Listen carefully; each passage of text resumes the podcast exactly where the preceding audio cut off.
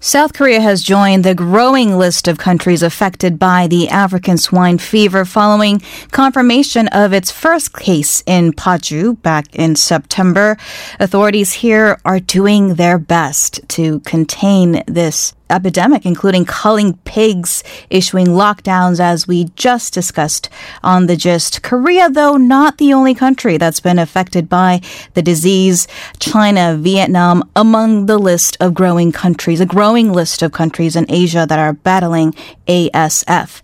Now, the magnifier is where we get an in-depth look on the top stories of the week. And ASF outbreak was a development that gripped the nation.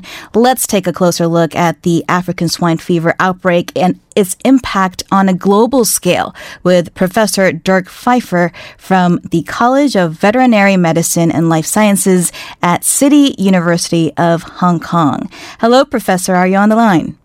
Hello. Thank you so much for joining us on the show. So let's get right to it. You were quoted as saying in an interview that ASF, this epidemic, is probably the most serious animal health disease the world has had for a long time, if not ever. That's a pretty big statement. Can you give us more context to this? Yeah, I mean, I, I, it is a big, pretty big statement, but I think it's justified. And uh, it's, well, I mean, a couple of things which are important here. And one of them is that we have just an enormous concentration of domestic pigs in uh, East and Southeast Asia. And uh, there, there's nothing that compares with that. I mean, there's, there's, so many more pigs than in any, any other parts of the world that, that uh, it, it is so serious when you have a virus that's actually spreading within that population. And as we don't really know exactly what the numbers are of the pigs that have died from the disease or have been culled, I mean, it might be, uh, I don't know, half uh, of the population. And there are figures about the total population of pigs in the world maybe being 1 billion and about 400 uh, up to um, 500 million in this part of the world. And imagine if uh, 200 million of them have gone. I mean, that is very serious. So the virus is very resilient, which is what makes it different from influenza viruses and uh, so many other diseases that we're dealing with, i.e., it can survive in the environment, it can survive in processed meat for several months, and it causes very uh, high mortality.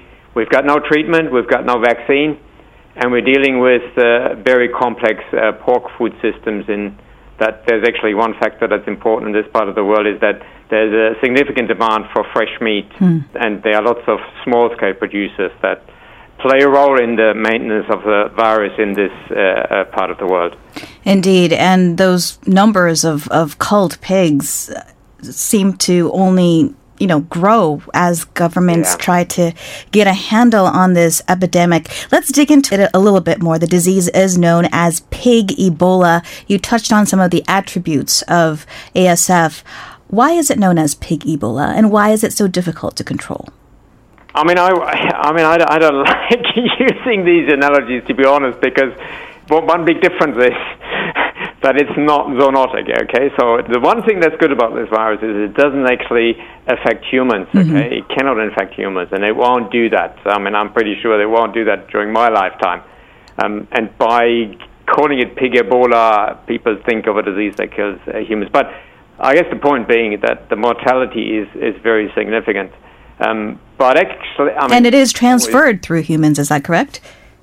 Yeah, I mean, but it's human behavior, okay? That mm. is uh, um, not that the humans become infected, but it's humans taking pork products that are contaminated with them, or maybe having virus on their shoes, their clothes, or on trucks, etc. So it's human behavior that influences the movement of the virus. Okay, so this epidemic did start uh, with China, then moved on to Vietnam and other Asian countries, and then eventually got here to South Korea. Do you think it was a matter of time before South Korea was affected by the outbreak? And uh, do the confirmed cases here pose a danger to the greater region of Asia? I mean, uh, it, it, was just a matter of time, and but but I have to say though, I mean, I believe in the ability of the veterinary services and the industry in, in South Korea to do as good a job as anybody could do to keep this disease uh, under control. Now, I, I mean, South Korea does not uh, represent a, a, source of infection, really. It's much more the other way around. It is um, a recipient of infection in other parts of the region. And the, the density, the, I put it this way, the absolute number of pigs is not as big as it is in uh, uh, mainland China or northern Vietnam. And, and that's where the virus is circulating. That's where we have a continuous flow of virus into neighboring countries in the region and beyond. And I don't think anybody has an answer in, in how we could deal with that situation effectively mm. in these countries that have such high percentages of infection. Hmm. Um, so, so we just need to keep keep uh, um, having good surveillance, um, good response as we have had in in South Korea, um, and then just hope that we'll have a vaccine soon, and that the countries that are dealing with most of the infection will will end up reducing the level of infection primarily by improving biosecurity on pig farms. That's really the main factor controlling um, the the, the movement yeah. of pigs. Yeah. Yeah, and, and just this week, I believe that East Timor confirmed yeah, uh, cases, yeah. and and that's really across seas, isn't it? From where the spread has been so far, and it's it's quite close to Australia as well. And yeah. I think many pig farmers are watching the news cycle on this very topic. Any idea how this current crisis will continue for? I mean, I, I, I, I, like as I said, I mean, we really, and I have to. You said it started in China. No, actually, it started in. I mean, started in Africa a long time ago, but actually, we've had it in Europe since 2007, and it's been spreading for some time within Europe, or the eastern parts of Europe, and that's been the source, most likely, of the infection in China. Now, we can expect a similar pattern for the, I don't know, the next 10 years, I'd say, plus, until we have better ways of actually controlling the disease. And I mean, even a vaccine is not going to completely stop it because that virus survives so well. You see, it's the resilience of this virus that makes it so so dangerous. Um, um, so we may have to learn to live with it. And the countries which have, like South Korea, Japan, and Australia, uh, and, and the U.S. or Europe, they have got the veterinary service, the financial resources to deal with it uh, fairly effectively. Um, so they will hopefully detect it when it comes in, they are then able to control it um, and push it back. But the lower income, middle income countries will find it much harder, um, and they will continue to be a source of infection.